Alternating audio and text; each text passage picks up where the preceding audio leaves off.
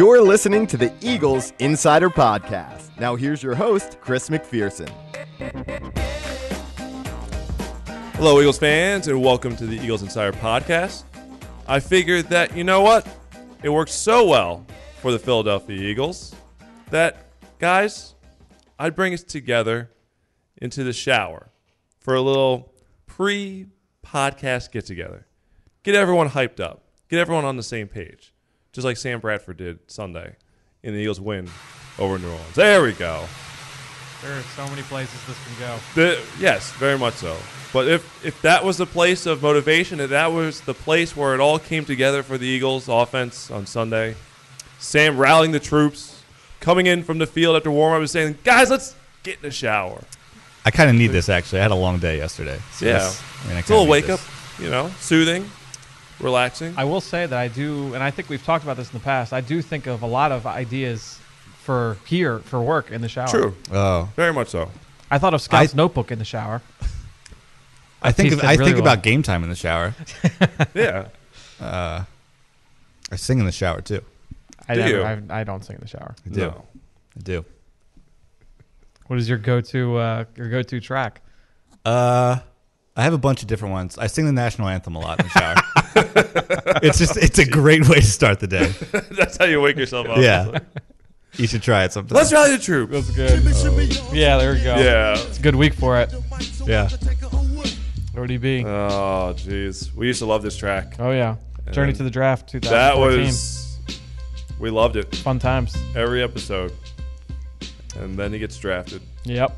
by the New York Football Giants. And then we can't like him anymore. No, Did you see his uh, during the broadcast last night? They, of- as they always do, they showed his uh, his pregame routine with Right. the catches he was the making. catches, Yep. isn't the lead producer for Sunday Night Football Yes. Fred Gaudelli a huge Giants fan?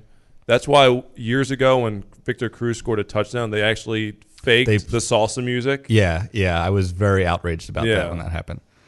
Um, but during ODB's pre pregame routine, uh, it, it looked like he was just photoshopped, like into midair. Like a person shouldn't be able to jump that high.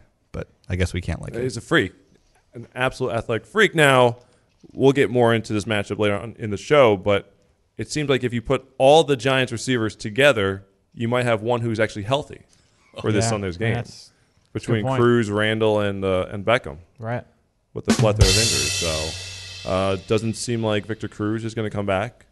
If we recall that it was the Black Sunday game last Mm-hmm. year, where Cruz suffered the patellar tendon injury and hasn't played since. A year from today, exactly. As we're taping That's this, right. correct? Yes, as, we're taping, this on Monday. Um, and since this will not go up till later in the week, they're going to bring back the all black uniforms for Monday night. Spoiler alert. Yes, indeed.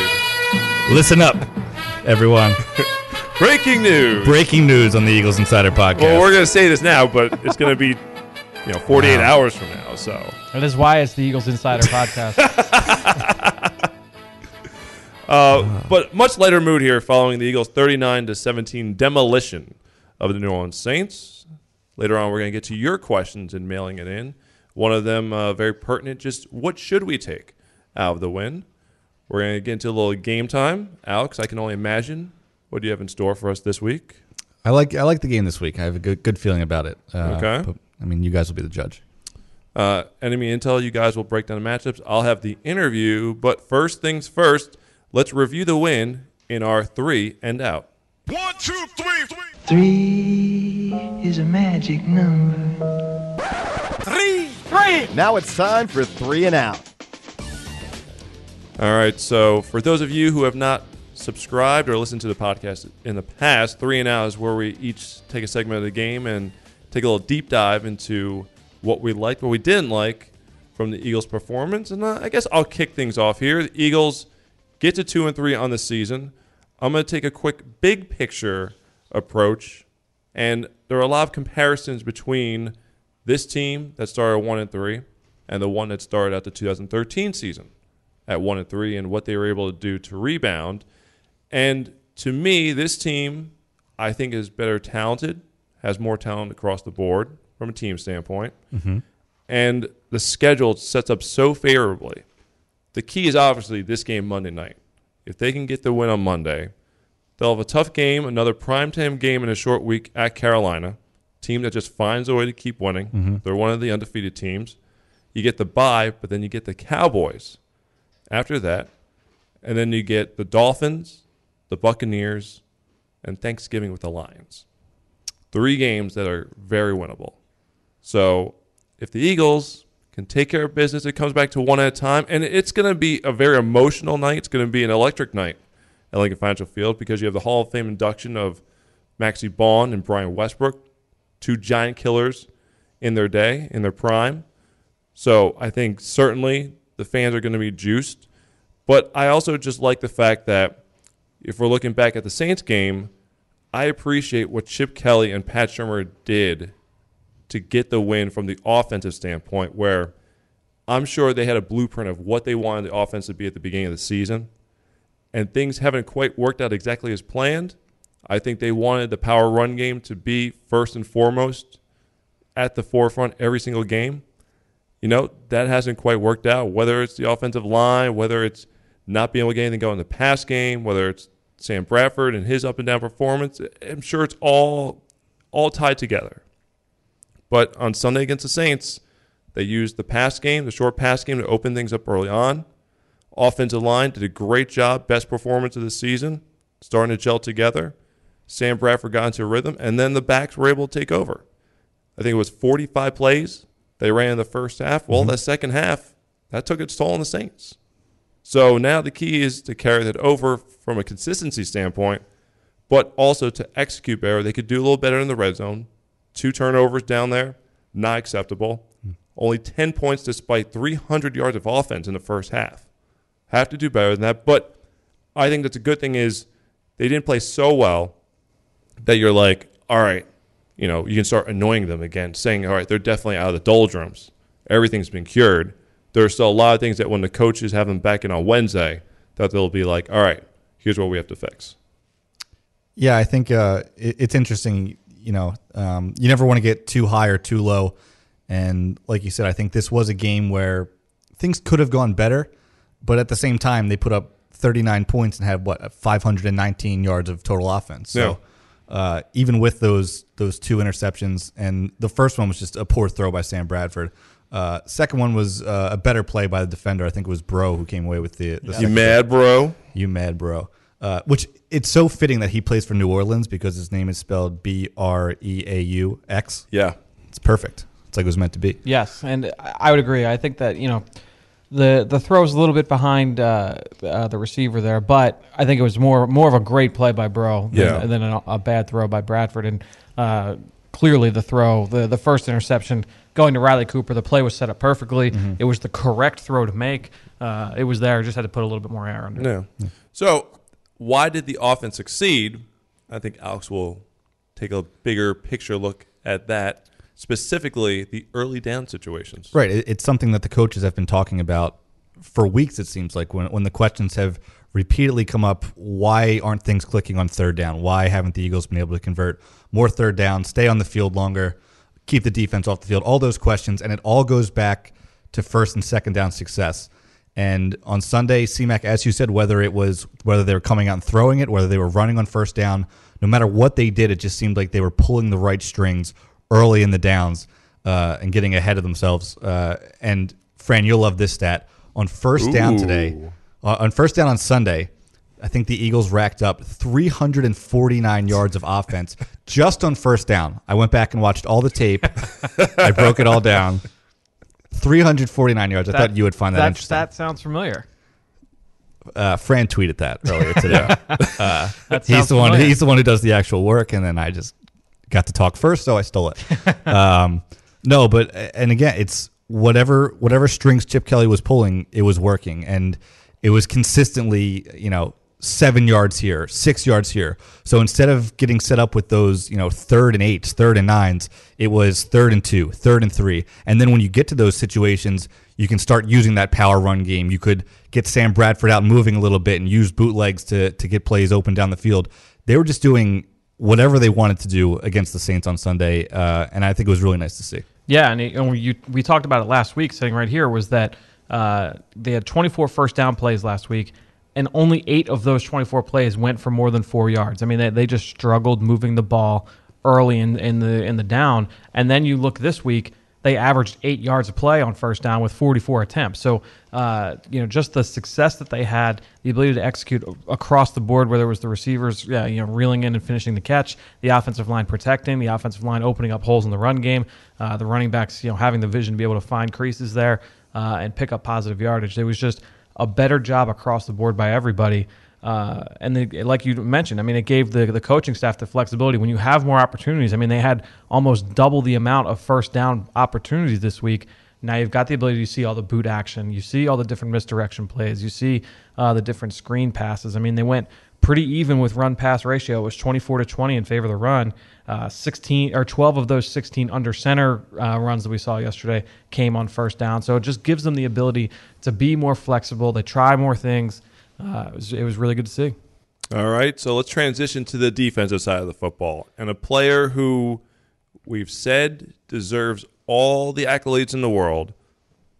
Put on quite a show, a historic performance on Sunday. Yeah, Fran, Uh, take it away. That's uh, that's Fletcher Cox, and a guy that look. I mean, honestly, watching, it's not like I'm, I looked at it and was like, oh man, I was really surprised. It's, he looks exactly the same as he's looked all season long, and really what we've seen for the past two years. Uh, he just was able to get three sacks this week and, and force two fumbles, and obviously the, the you know they were great plays individually, but uh, you know there's lots of contributing factors to those plays. The coverage was great on the back end, uh, as I broke down on the uh, the Eagle Eye and the Sky column that's going to be on on Tuesday. By the time you're listening to this, you'll hopefully have read it. Uh, there were some great plays by some of the linebackers to kind of open up some of those uh, those plays there for Cox, but. Um, you know, the guy is he's just an animal. And I think he's I think it's safe to say he's the most talented player uh, on the team at this point. He's 24 years old. Uh, you know, I mean, the, the guy's just a, a, beast, and hopefully he gets the recognition in the postseason uh, that he deserved last year. Hopefully he gets it this year. But uh, you know, Cox was playing at a high level. Benny played at a high level. I think going into this week, and we talked about this last week, Alex, in our enemy intel the the Saints quick passing team mm-hmm. loved to feature the running backs in the passing game. Coming into the game, in four games, weeks one through four, they had 48 targets in the passing game to the running backs. So Spiller, Mark Ingram, Khiry Robinson, 48 targets, 421 yards for 8.77 yards per target uh, in the pass game per target, not per even target, per catch, not even per, target. catch, per target. Okay. So not even just saying, oh, the the, the, 80 yarder to, to CJ Spiller. Like there were other huge plays in the passing game that went to those guys. On Sunday, nine targets, 11 yards, 1.22 yards per attempt. Uh, just really, really impressive job by the Eagles defensively. Malcolm Jenkins was manned up on running backs. Yep. Jordan Hicks did a great job when Najee Goode came in at the end of the game. Uh, he had six reps in man coverage, did a great job against the running back. So, uh, really just impressive team defense again on Sunday from the Eagles. And that unit, I mean, they're not getting the love that they should, but they're really, really impressive so far. Jenkins did a great job sniffing out some of those screen passes. Oh, yeah. Yep. Absolutely. I mean, it seemed like he knew that offense yeah. just as well as Well, you know, what's, what's, ironic is is that what was the old school all 22 play uh, last week? What, who was the game, the, the honorary game captain for this week? Uh, one Sheldon Brown and that big hit on Reggie Bush opening play of the game, swing pass mm-hmm. to this to the sideline, and same uh, exact obviously Malcolm, Malcolm, Jenkins didn't have the huge hit that uh, that mm-hmm. Sheldon had, but it was the same play and same read there from uh, from Jenkins. So very interesting. Uh, really, really great job from the defense. It was interesting to me uh, earlier in the week. Drew Brees on his conference call said that uh, he raved about the Eagles starting safeties. He spoke about both Jenkins and Thurman, how they have corner skills and how they're able to cover everybody. And both of those guys came up huge on Sunday. I mean, Jenkins had an all around really nice game. Thurman comes away with another pick, nearly runs it back. Um, but this starting safety duo for the Eagles, it's it surprised me with, with, with how well that, that they've been working together. But they've been awesome. Yeah, and, and you've seen not even just Jenkins and and, uh, and Thurman come up and play at a high level, but then when we go to nickel and you see guys like Chris Maragos come in who, who got to see more reps now that he's healthy again, uh, coming in and play at a high level. He made some plays. Uh, you know, just the secondary overall, huge, huge props to Cory Undlin and, and the job that he's done. I mean, uh, this unit is night and day, not just from a talent perspective, but just the way that they play, the trust that they have in their technique, and you know, when a guy's beaten off the line of scrimmage, there's no abandoning technique and panicking. The guys work to get back in a position. You saw that in the one deep throw to uh, to C.J. Spiller on the wheel route. It was basically the same idea that he scored on that that touchdown in overtime last week Malcolm Jenkins works in, you know, works to get back in position, finds the ball, pushes him out of bounds, incomplete pass. EJ Biggers did the same thing against Brandin Cooks down the field. I mean, all, all these guys we've seen it week in and week out. Eric Rowe, Nolan Carroll, Byron Maxwell, all these guys uh, doing a good, great job and, and following through with their technique. So that's going to do it for this week's edition of Three and Out. Now let's transition to the interview. And now it's time for what you've all been waiting for the interview. This week's special guest on the Eagles Insider podcast, tackle Lane Johnson. Lane, thank you very much for joining us this week. Yep, great to be here. So, take me to the locker room pre-game. Guys are about to take the field mm-hmm. to play the New Orleans Saints, and quarterback Sam Bradford wants to have a pre-game meeting, mm-hmm. pre-game huddle. And it's a unique place. He calls for it mm-hmm. in the shower where you guys have in the locker room. I kind of want to know what was the speech like. And before before you offer your explanation, Yep. I want to know was it sort of like Al Pacino in any given Sunday? Was it really dramatic? It was. I don't know what to say, really. Three minutes till the biggest battle of our professional lives. All comes down to today. Either we heal as a team, or we're going to crumble. Inch by inch, play by play, till we're finished. We're in hell right now, gentlemen. Believe me. And we can stay here, get it kicked out of us, or we can fight our way back into the light. So was it dramatic like that? Uh, not dramatic like that, but it was kind of a similar situation. We we, we are in True. hell. That's true. when you're losing, it's hell. But uh, no, it's kind of actually a spur of the moment. Right before we came out, uh, he called the offense back there and pretty much just went back there and got our attention. He, I mean, you know, he said, you know, we had the talent, we had the ability. It's just going out there and getting it done. Focus on what you have to do and get your job done. Uh, you know, it's kind of what we owe to this team and, and help the defense out because they've been playing, you know, really well the past few games. So. Because I was wondering, like, was he emotional like Billy Bob Thornton? If we go Friday Night Lights route. Um, you know, he was definitely very. Uh, You got two more quarters, and that's it. Now, most of you have been playing this game for 10 years. He tugs, tugs You on got two more heartstrings a little quarters, bit, you know. And after that, Yeah. most of you will never play this game again as long as you live. this is live. actually one of my favorite Now, you speeches. This isn't a really? Yeah, I like this movie. For a long Friday time now, you've been hearing me talk about being perfect. Well, I want you to understand something. To me, being perfect is not about that scoreboard out there. It's not about winning. It's about you and your relationship to yourself and your family and your friends. Being perfect is about being able to look your friends in the eye and know that you didn't let them down because you told them the truth. And that truth is, is that you did everything that you could. There wasn't one more thing that you could have done. Can you live in that moment as best you can with clear eyes and love in your heart? With joy in your heart. right there. if there. you can do that, gentlemen, Yeah. Clear eyes and love in your heart. perfect. Yeah. Doesn't get better than that. Yeah. Was that what it was like? You went to obviously a very small school, Yeah. Groveton, Texas. Yeah. But obviously Friday Night Lights originated in Texas. Was that what it was like? Yeah. Uh, I mean, Texas is like a, like, I mean, football's a religion in Texas, especially some of the bigger schools like Odessa, you know, some of the big schools like that. So, I mean, it's kind of like college, to be honest. But yeah, that brings me back to high school, just losing my last game. But I, I remember, you know, every time I think of that, I think of, I think of high school. I think of where I'm in now and just try to enjoy every game I play in because you, you know, never know when it's going to be your last. So you were a quarterback Mm-hmm. once upon a time. Were you the guy that gave those types of speeches? You know, uh, there, there was some times where I do that, but more uh, most time when I spoke, it'd be during the game. You know, if we needed to get a drive going, I, I try to lead by example more than be vocal. But if I had to be vocal, you know, I would. How much did it help having Sam bring you back there and rally you guys together just to kind of set the tone early on? Uh, it definitely got me fired up because he's a guy that don't really, you know, say a whole lot, but Really? when he does, you know, he means he means well, and uh, you know, he got us all fired up. Just you know, got got me really ready to play and, and give it all I got. Was it sort of like why here in this room of all places? No, it was like- it was really the only private place. It wasn't in the showers. It was, uh, it was actually the, the area right outside the showers, like right by Gotcha, the, you know where people shave and stuff. But Okay. uh, That's what we're trying to think of. It's like it's Yeah. like all right, Sam, Yeah, we get the message, but yeah, uh, but, yeah, by the six. No, it's really the only area of privacy uh, other than you know the locker room itself. so I fe- I feel like that obviously rallied you guys, but maybe it was a little bit of voodoo. Guys were playing the Saints, New Orleans, mm. During the week, you hung a Jason Kelce doll mm. o- off the locker. Why? Why was it that he was the? Well, actually, I, I I had no part in putting the doll up. Oh, you had no part I, I went to a okay. meeting and then I came back and and it was hanging. I was like, okay, it must be meant to be. And I didn't touch it since. And you know, we got the win. and uh, you know what I what I need to do? The doll still has its ponytail, so I'm gonna get some scissors and cut the ponytail off. Gotcha. When I get done with this. So no one knows who put it up there. No, no one knows. I I think I have a few ideas. I think maybe Jason Peters or somebody did it, but I, you know, I wasn't there. Who is the prankster of the bunch along the offensive line? You know, a little bit of everybody. Um, you know, I, I do it every now and then. JP does it. Well, one thing about our old line room, you really don't want to walk in there because it, it doesn't smell too good, especially after lunch. It's a, it's it's called the death zone, the Bermuda Triangle. You don't want to be in there. Speaking of Jason Peters, Yeah.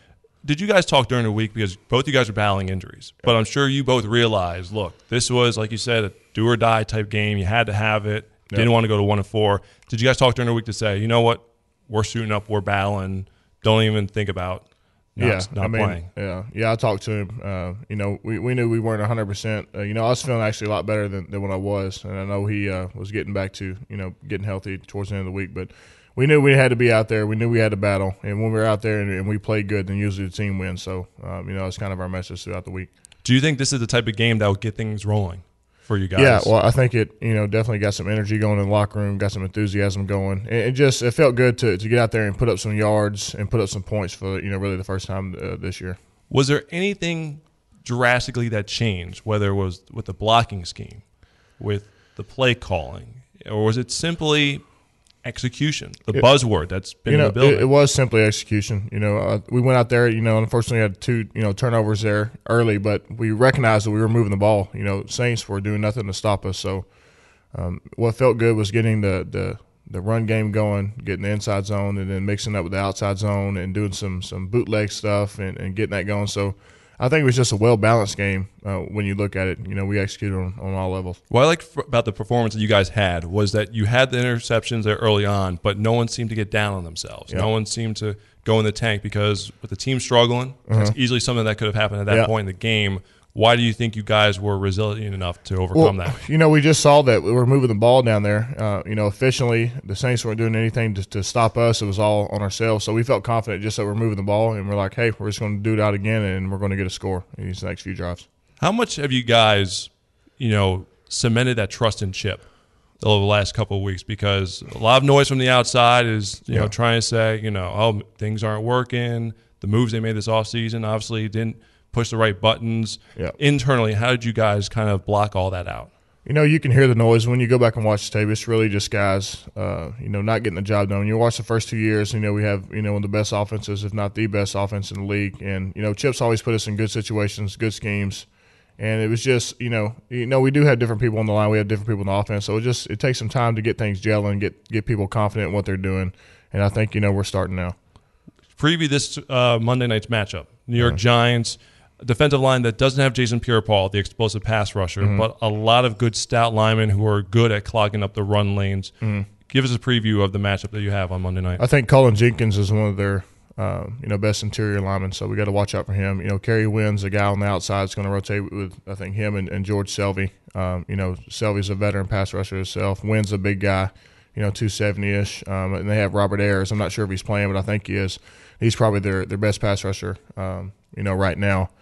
A guy that, that a guy that was in Denver for a little bit, and uh, you know, the secondary has some has some good speed uh, with Cromartie. So. Um, you know, it's just gonna it's gonna be a uh, you know the battle one up front. I, I'm pretty sure the defense is gonna take care of itself, but you know it's gonna be us. Uh, you know we gotta we gotta dominate the D line in order us to, for uh, us to get this win. Take me through the game playing process because this is a Giants front that doesn't do a lot of slanting, a lot of the things, at least on tape of what they've shown in the past few games this season. But teams have done it against you guys in the past. So I know uh, Pat Shurmur said, I expect to see it, even though it's not something that you typically see. How do you guys kind of prepare for the unexpected, so to speak? if You know, I sense? think you know when we play the Jets, the tackles did a lot of jump setting, and then we went to the Redskins next week. And as soon as that we started our jump set, the I guess the Redskins DNs were taught to to dive under. You know, that's just what they're taught, and that's that can mess up a, a you know uh, offensive line, especially if you're not expecting the game. So it's something that we had to be expected to come, you know, this week, and we had to you know get it done in practice and, and get the scout team running the, the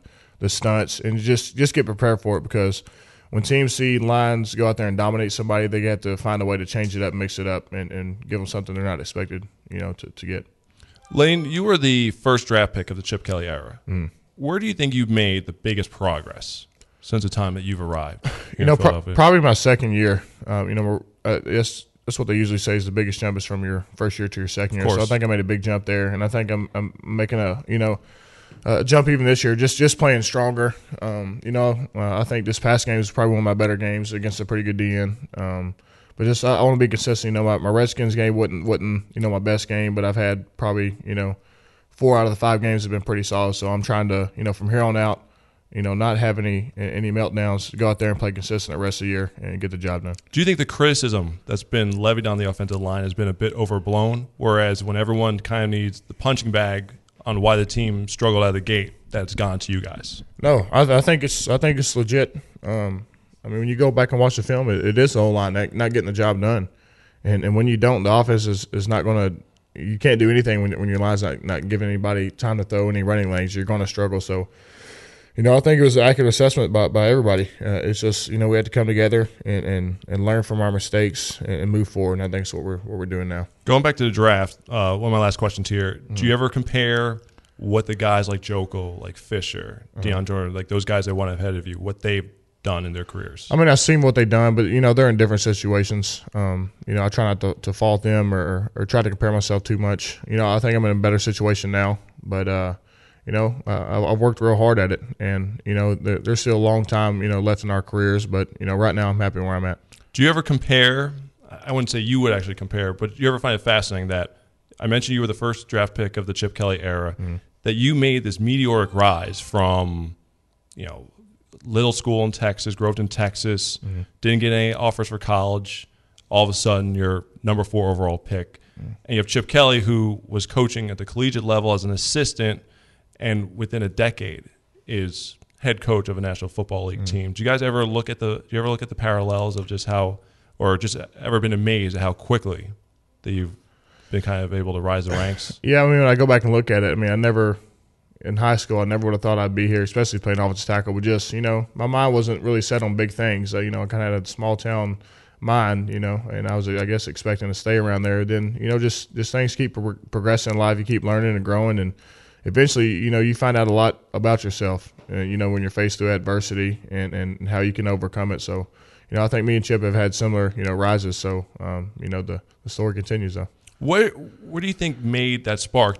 You said you maybe didn't think you would end up, you know, going that far. I guess beyond Mhm. Groveton. So where do you think that um, that mindset got instilled, where you thought you maybe you could You go know, on to bigger, better things? It was just speak? all my mental state. You know, I think a lot of guys have always seen my ability, but I just couldn't see it myself. I've always been negative, and you know, over the past years, I just learned to to to grow mentally. You know, I've seen how much I, I can overcome. I've seen you know what I can do under pressure, and you just get more confidence. But you know, just I, I think being from a small town, kind of limited.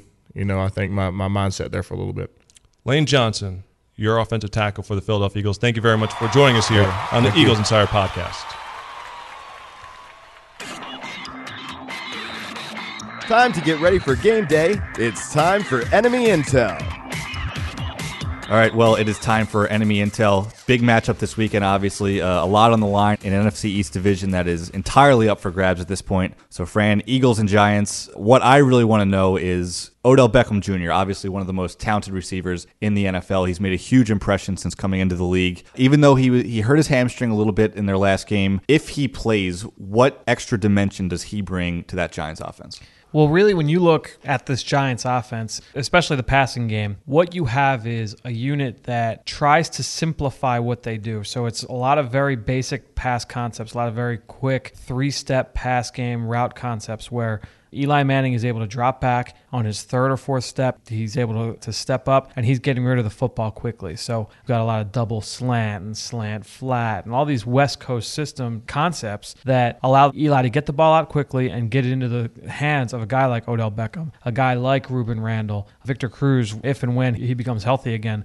But when you have a guy like Beckham, because he's so dynamic, he's so good at the catch point, he's so explosive with the ball in his hands and without the ball in his hands, that gives you an extra dimension because now on those simple routes, you're able to then turn them into giant plays. So even though, you know, let's say they run it with, uh, if they still had Hakeem Nicks, okay, who's obviously not the kind of athlete that Odell Beckham is. Sure. He catches a slant pass, and okay, now you're talking, okay, that's a, an eight yard gain. Odell Beckham's able to turn that into a 67 yard touchdown. He did it against Atlanta earlier this year. So that's where that extra dimension comes from. And then just his vertical ability. He had a catch against Buffalo that went out of bounds. It was basically the same catch that he made last year against Dallas, uh, you know, in prime time, where he goes up with one hand falling out of bounds. This time he actually was out of bounds, so the catch didn't count and he didn't get the prime time uh, look there. But really, just a phenomenal athlete, and just one of the best receivers that's come out in the last few years. And that's really what he brings to this offense is because you have a, a system that is constructed to get the ball out quickly, and he's able to take it the distance from there. Is this the best offensive fit for Eli Manning since he's been in the league? This Ben McAdoo system. You know, I think that he's probably playing as well as I've seen in terms, you know, from when I've started to study him, and it, it is a good fit because when you want to say QB friendly, and I think it was Chip Kelly a couple Yeah, years ago who said that every system wants to be quarterback friendly. You want to put your quarterback in a position to succeed, and this offense does that. You know, Aaron Rodgers has executed it to a high level, and it's interesting. I was talking with Greg Cosell. Greg thinks that Eli runs this offense better than Aaron Rodgers because he plays within the system and uses it within the system. Whereas Aaron Rodgers, you know, we've talked about in the past in preparing for Green Bay, he's a little bit more reactionary and is able to kind of, uh, you know, make some plays on his own outside of the structure of the offense where, you know, maybe he doesn't see it immediately, but he's got the athleticism to escape and make things happen with his arm. Whereas Eli Manning, look, he's going to drop back at the, at the top of his drop. He's getting rid of the football. You know, that you watched him against, against Buffalo and Rex Ryan a team, a, a, scheme that always blitzes. You know, they're they they're known to come after quarterbacks. Mm-hmm. Rex Ryan barely blitzed them because he knew, hey, there's no reason for me to try and bring extra defenders because the ball's coming out so quickly. Right. I'm better off just leaving them at home. So I'm excited to see how Bill Davis decides to attack this offense. All right, moving ahead. Uh, the Eagles wide receivers, obviously, they took uh, a little bit of flack early in the season um, for not being able to get that vertical passing game going. But we saw Nelson Agholor have a nice game against Washington. We saw Josh Huff with a nice game the last time out against the Saints. So, how do the Eagles wide receivers, the Eagles passing game, how's that match up against the Giants secondary with guys like DRC and Landon Collins the guy who obviously just got put into that defense? How does that play out?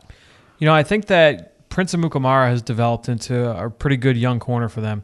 Uh, we we know what kind of physical talent DRC is and and what he brings to the table from his physical skill set because of his size, because of his vertical speed, and because of his athleticism, his quickness, and change of direction. So uh, you've got two corners on the outside who are very very talented. I think Amukamara, uh, his instincts have gotten better each and every year. He's been in the league. He had a great interception against Washington on a dig route uh, down in the in Washington territory where you know he broke on the ball.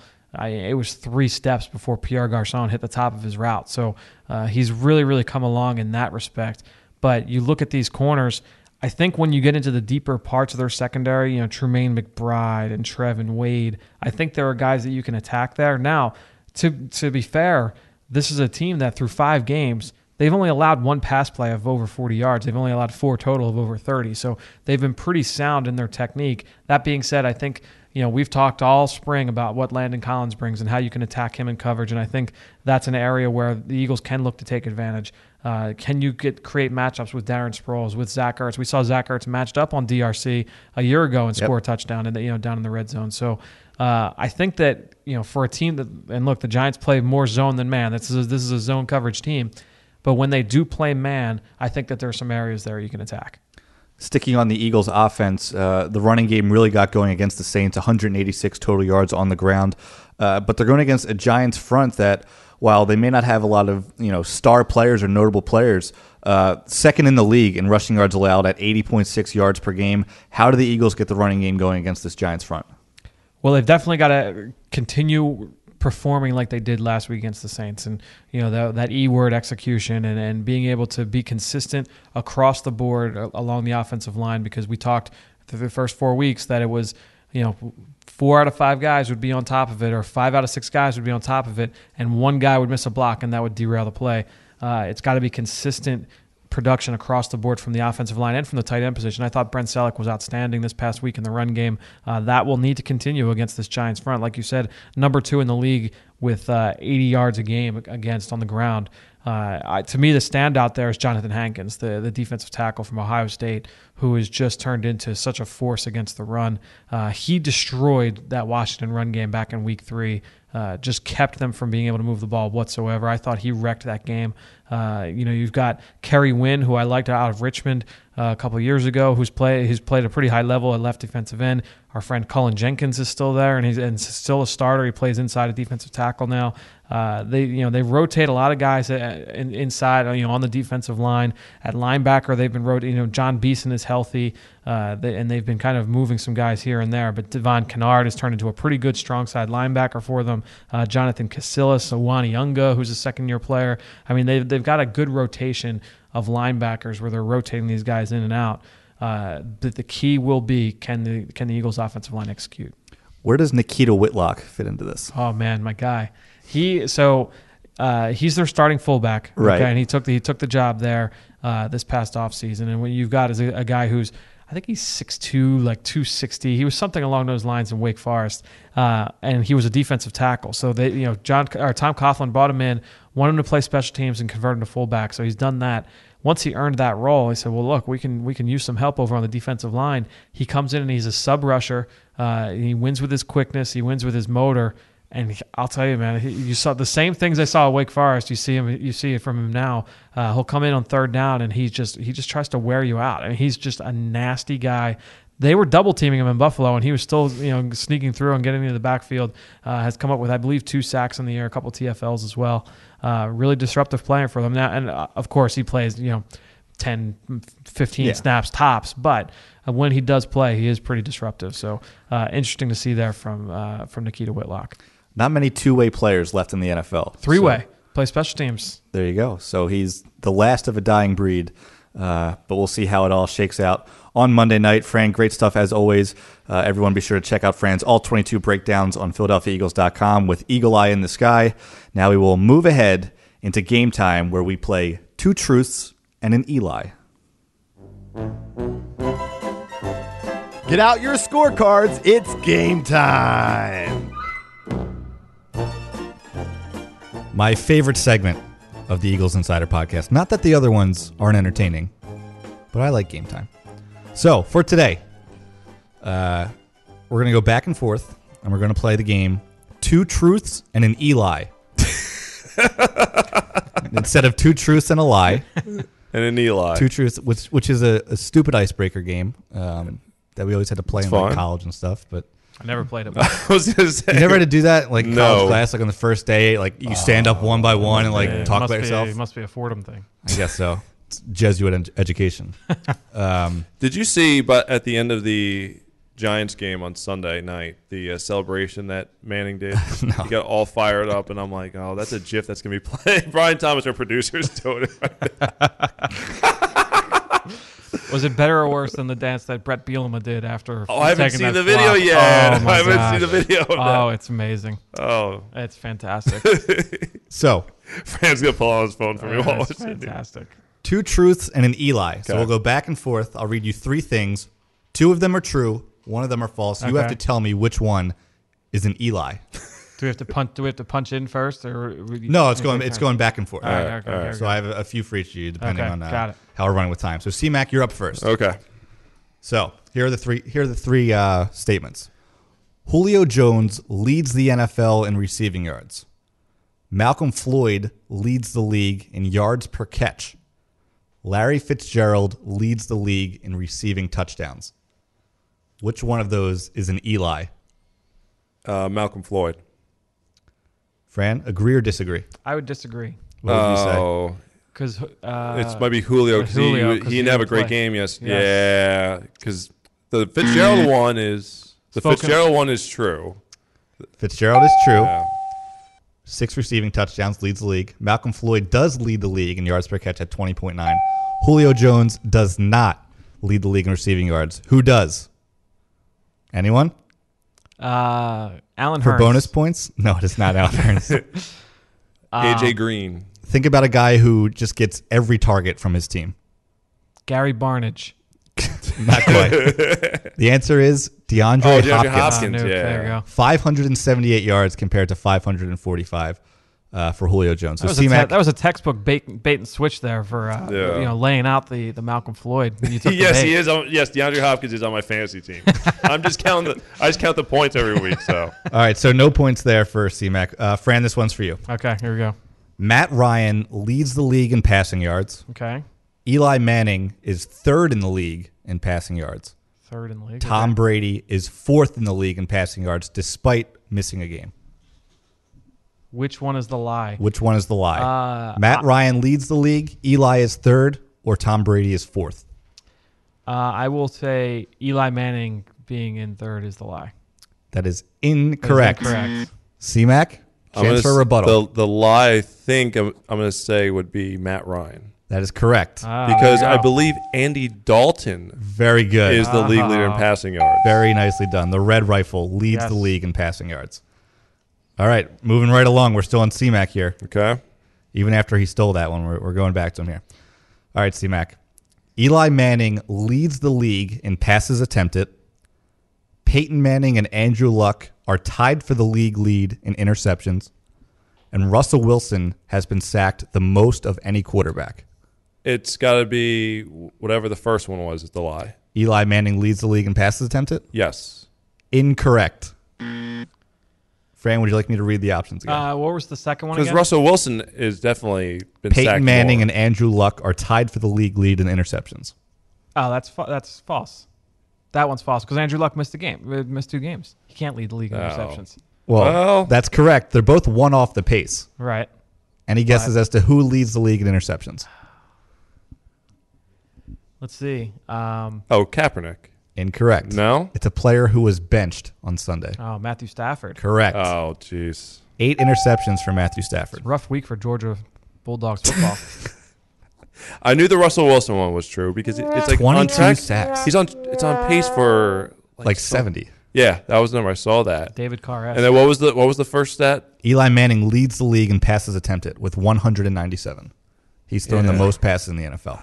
Well, somebody th- attempted. I think it was because Josh McCown had like attempted like fifty something. I I was thinking that somewhere along the line someone else had more than that. But and to Manning's credit, he's only thrown is it two interceptions? I think it's ten to two He's thrown, yes, two interceptions, and ten touchdowns, I believe. uh, 10, 10 touchdowns, and he's only been sacked four times Yeah. all year long, which I think is the most of any NFC quarterback who's played every game. So not the guys who have come off the bench, but Interesting.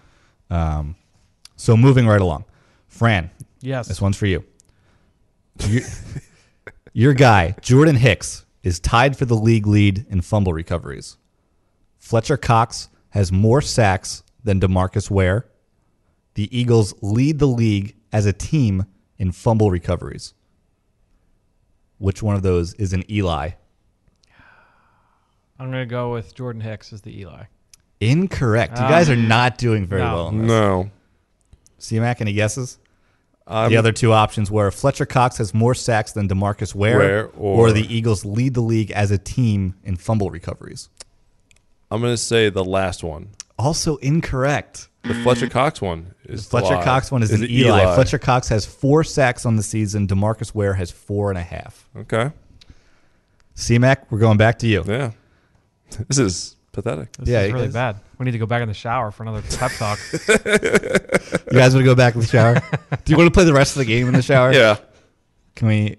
I think we're firing up the. Uh, Oh, we're getting God. it warm. We're getting the water There warm. we go. first. All After right. that poor performance, we don't deserve any hot water. So C- all right, C-Mac. the Eagles are a top 10 scoring defense. The Eagles are top five in pass breakups, or the Eagles have more sacks as a team than the Seattle Seahawks. Which one is an Eli?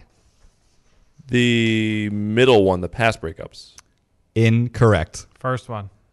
Correct. Boom. Uh, the scoring The. Eagles are fourth in the league in pass breakups with 28.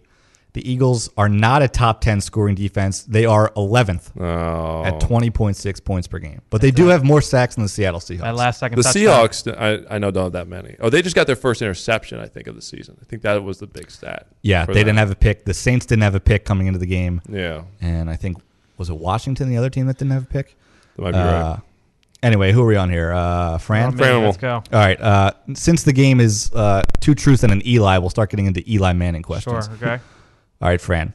Eli Manning finished his college career with negative 135 rushing yards. Eli Manning finished his college career with negative six receiving yards, or Eli Manning finished his college career with zero rushing touchdowns. Ooh, ooh, that's a good one. So negative 135 rushing I'm gonna say the third one. The third one is the lie. that he never scored a That he rushing never touchdown. scored a rushing That is touchdown. correct. Those Just other numbers are shower. true. Yeah. he just used the I shower. That's all it needed was. the Yeah. shower, that's all. Uh, That, well, because you have the college rule of sacks count as rushing yards. Yes, right, exactly. Right, That so one negative you- one thirty five. He had one reception for negative six yards, and then they said we're not going to do it. We're not going to throw it Yeah. anymore. Um, not a good yards after catch guy, apparently. Last but certainly not least, we come to CMAC. CMAC. Oh, I start and finish. Lucky me. oh, did we? We'll, did we we'll, go we'll, uneven? We'll, we'll, uh, We may have we'll been let this uneven. go, but well, is anybody keeping score anyway? Fran's winning like one nothing. Barletto said that keep get your scorecards out. I so. kn- I didn't bring anything with me. Uh, yeah, but I've given you guys chance for rebuttals and back and forth. True. and- all right. Well, on on paper, this one says CMAC. So I'm I am winning right now, C- but we'll let that go. Yeah. All right. Here you All go. right, CMAC. This is a tough one. Eli Manning finished second in Heisman voting during his senior season. Eli Manning's middle name is Nelson. Eli Manning graduated from Ole Miss with a degree in marketing. Which one of those is an Eli? I think it's the middle name, Nelson. Incorrect. Mm. Eli's middle name is indeed Nelson. All right. Elisha or Alicia, What was however you very want to say It's it. a li- I knew El- Elisha. Elisha Nelson. What was the Manning. very first one? The first one was Eli Manning finished second in Second Heisman, Heisman. voting his senior season. Or then the other option was that he graduated from Ole Miss with a degree in marketing. Uh, I will go with the first one as the lie. Correct. Eli Manning finished Yeah. third in Heisman voting. Can you name the the first two? Oh. He finished Oh, third. man. So going back to that draft. Oh man. So was it 2006? No, it was 2004 draft. Yeah. So it was 2003 season. I can remember lots of players in that draft. But The the no one I guy. Well, here's the thing: the guy who won the Heisman wasn't a team. wasn't a, drafted. wasn't a high Yeah. draft pick. really. I oh, don't even think, I don't Crouch? even know if he was was it Eric, drafted. Was it no, Eric Crouch? you're too, Oh. you're too Oh, it Oh. was Jason White. correct. Wow. Who finished second? Now, this player, unlike Jason White, is a Hall of Famer, most likely. Who finished behind Jason White, ahead of Eli Manning? Is most likely a Hall not of Big Ben? Famer. It's not Big Ben. because he was the same draft. And See, I was thinking Phil it's, Rivers. It's not a quarterback. it's not a quarterback. Not quarterback. a quarterback. This guy has been mentioned earlier in this game. Earlier in this game, Larry Fitzgerald. Correct. Oh wow. There you Correct. go. Interesting. Look at that. So there you have it. Two truths and an Eli. I think Fran wins. yes. Uh, on my imaginary scorecard that Chris Barlow told me to keep. That's pathetic on my part. Shutout victory, by the way. Maybe a harbinger of things to I come think here. I think Fran was head and shoulders above CMAC in that game. I was really dialed in. You were suave. Yeah. All right, uh, let's just do the awkward transition from uh, games in the shower to mailing it in. Captain. Incoming message. Please check your mailbox. A new message has arrived. And now it's time to hear from you, the fans, in our segment, Mailing It In.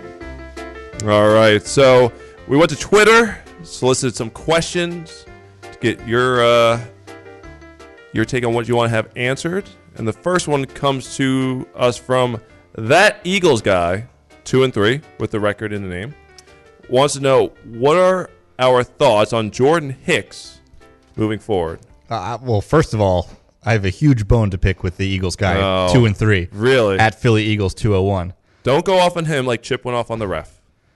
I well, Chip Chip got his first penalty, and I'm going to get my first one here because we you sit we you sent out the tweet from Eagles Insider. You tagged Fran Duffy and you tagged myself, both of us in the tweet. So when everybody replies to it, it includes every Twitter handle. Well, that Eagles guy, this guy, took me This out. This Eagles guy. Yeah, he took me out. He responded to at Eagles Insider and he responded to at F Duffy three, and he took me out. And it wasn't even like his question went over the character limit. It might have. No, it didn't. I don't think so. Well, th- your problem is, is you've got a long handle, sir. No, uh, you need to change from like at. I just did change it. I made it shorter. no, No. I got a bone to pick with that Eagles guy. Fran Duffy, social media savant, teaching us the ins and outs. At Alex underscore Smith PHI. Well, there's there's really not a lot you can do with like Alex Smith. Like every, all the good Oh, ones sure. are already taken. Like there's, I mean, what else? do You're you late want to the game. There, there's not a lot. there's not a Smithers lot else at. Smithers. At Smith. All right, well, I'm gonna look for at Smithers. You guys, you guys can talk about the question. I'll look at at Smithers. Uh, it, it's a- interesting because Chip was asked in his day after press conference on Monday, what's it, what's going to happen when you have all four guys healthy? Now, of course, Chip just kind of tosses the hypothetical aside because, you know, knock on wood, Right. God forbid if something happens to Jordan or DeMeco, Sure. this week. But to me, Jordan has to play moving forward, and it's just going to be a benefit because you know DeMeco's had to play a lot more snaps early on in the season than you were anticipating, and certainly we don't know when Kiko's going to be back. You're hoping Mychal's going to be back soon. I mean, neither have, have practiced. Right. So until they practice, we have no inkling as to when they're going to be back. It's a week to week proposition. Um, but certainly Hicks, to me, has earned the right to be in the lineup whenever those guys come back. Yeah, and, and it just gives the uh, defensive staff the ability to mix some things up and try some new different looks. We saw some uh, different blitz package looks this week actually against New Orleans, where they, you know, they had Hicks outside and Barwin inside. You know, you can you, when you have uh, a wide variety of personnel that can do different things, you can try different things, especially on those third and long uh, situations. So. Uh, as Chip Kelly said today, having too many good players is a good problem to have, and uh, you know that's definitely the case here with the inside linebacker position. It's amazing how these injuries will be one of the silver linings because we wouldn't have found out about Hicks. We just thought, okay, he's going to be Well- the guy waiting in the wings. I would have known about Hicks. Yes. Sorry. Fran Duffy. Fran Duffy went to Ed Marynowitz, pounding the table. Must bring Jordan Hicks to Philly. hey, the coaching staff thought they got a steal in the Yeah. third round. So Chip said that today. Good People were stud. thinking, what are they doing taking this guy in the third round? And he's been incredible. He's So, been awesome. Uh, our other question comes from at Daniel Leitner two on Twitter. Wants to know has anything really changed, or was the win padded because the Eagles played a bad one and three injury decimated team? So first things first, yes, New Orleans is a bad team. they're not good. Drew Brees doesn't have the arm anymore to get the ball downfield. He looked like he's doing the crow hop multiple times just to get the ball down the field. Uh, Willie Snead looks like a heck of a player. Nice little downfield weapon. Brandin Cooks is a good player. Brandin, I, I thought Brandin Cooks was going to be like the guy. He was going to dominate this year. He's he's a complimentary guy. I don't Brees, think he's. Brees can't get it to him. But I think that's part of the problem. Um, obviously, they don't have, you know, Jimmy Graham there. They don't have the weapon there. Maybe the offensive line. Hey, they didn't have Terron Armstead. They didn't have Jahri Evans. Offense struggled, and the defense just bad. I mean, we all saw the video not of disciplined is the big thing. yeah. We saw Sean Payton go to Rob Ryan. What you gonna do? Can, can you do something? Stop him? You know. So there, I mean, there are pieces on that defense at all three levels, but overall, that's that's a team that's struggling. That's a team that's not going anywhere. And that's a, you know, you look at the Eagles in the NFC East, where the Giants are three and two. They're the front runners right now. Eagles are two and three, one game out. There's two undefeated teams in the South. So even if the Saints had any kind of hopes of turning things around, mm. you know, they're looking up long, long way to get back to the top. But still, to me, the Eagles took care of business. They mm-hmm. did what they had to do on Sunday. That was a game, especially the way that they were struggling early on to put points on the board, not move the ball, but put points on the board. That team could have unraveled. They could have said, quarterbacks throwing interceptions in the red zone twice? Come on. It- It's just not going to happen. That's right. You face some adversity and you see what what they're able to do. Uh, you know, to combat that and come back and, and, and stick through it. And you know, regardless of uh, you know the quality of the opponent, they still executed what they were supposed to do. You still have to catch the passes. You still have to make the throws. You still have to make the blocks. Uh, for a team that obviously, look, the Eagles needed a win on Sunday. Yeah. they got it. I mean, that, that's the end of the day. That's what they got. So. Uh, wins are hard to come by, and when we get to December and it's uh, a, a tight NFC East race, that win's going to be a big help.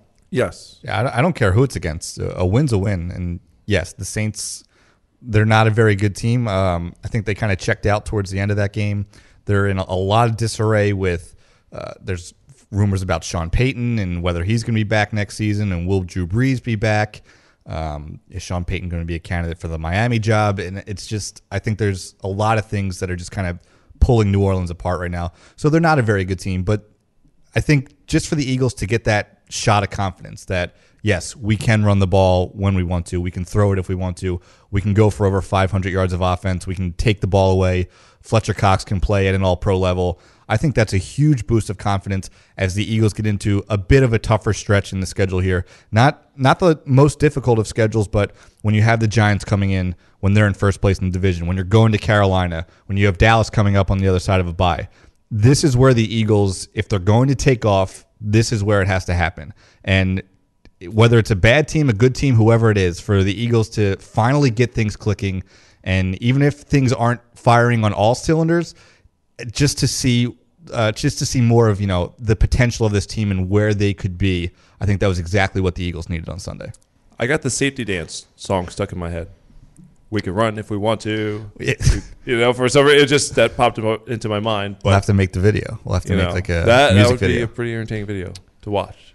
So, so with all that being said, I think that's going to do it for us here on this edition of the Eagles Insider Podcast. Again, thank you very much for downloading. If you haven't subscribed, please do so, and uh, make sure to rate and comment to let us know what you want to hear on the podcast in the future. So for Alex Smith and what you don't want to hear on the podcast. What's this? Fight, fight, fight for the cherry and the white, for the cherry and the white. Will fight, fight, fight. Well done, BT. I didn't even know that was coming. Five and oh. zero. Uh, Fordham beat Penn 48 to 45 at Franklin Field on Saturday. 48 to 45. It was a barn burner. Well, Go Rams. That's gonna do you it for us here. I, I'm done. I've got nothing. How for did y'all, Drexel do in football this week? Undefeated. Has it been every week for the last forty whatever years? So undefeated.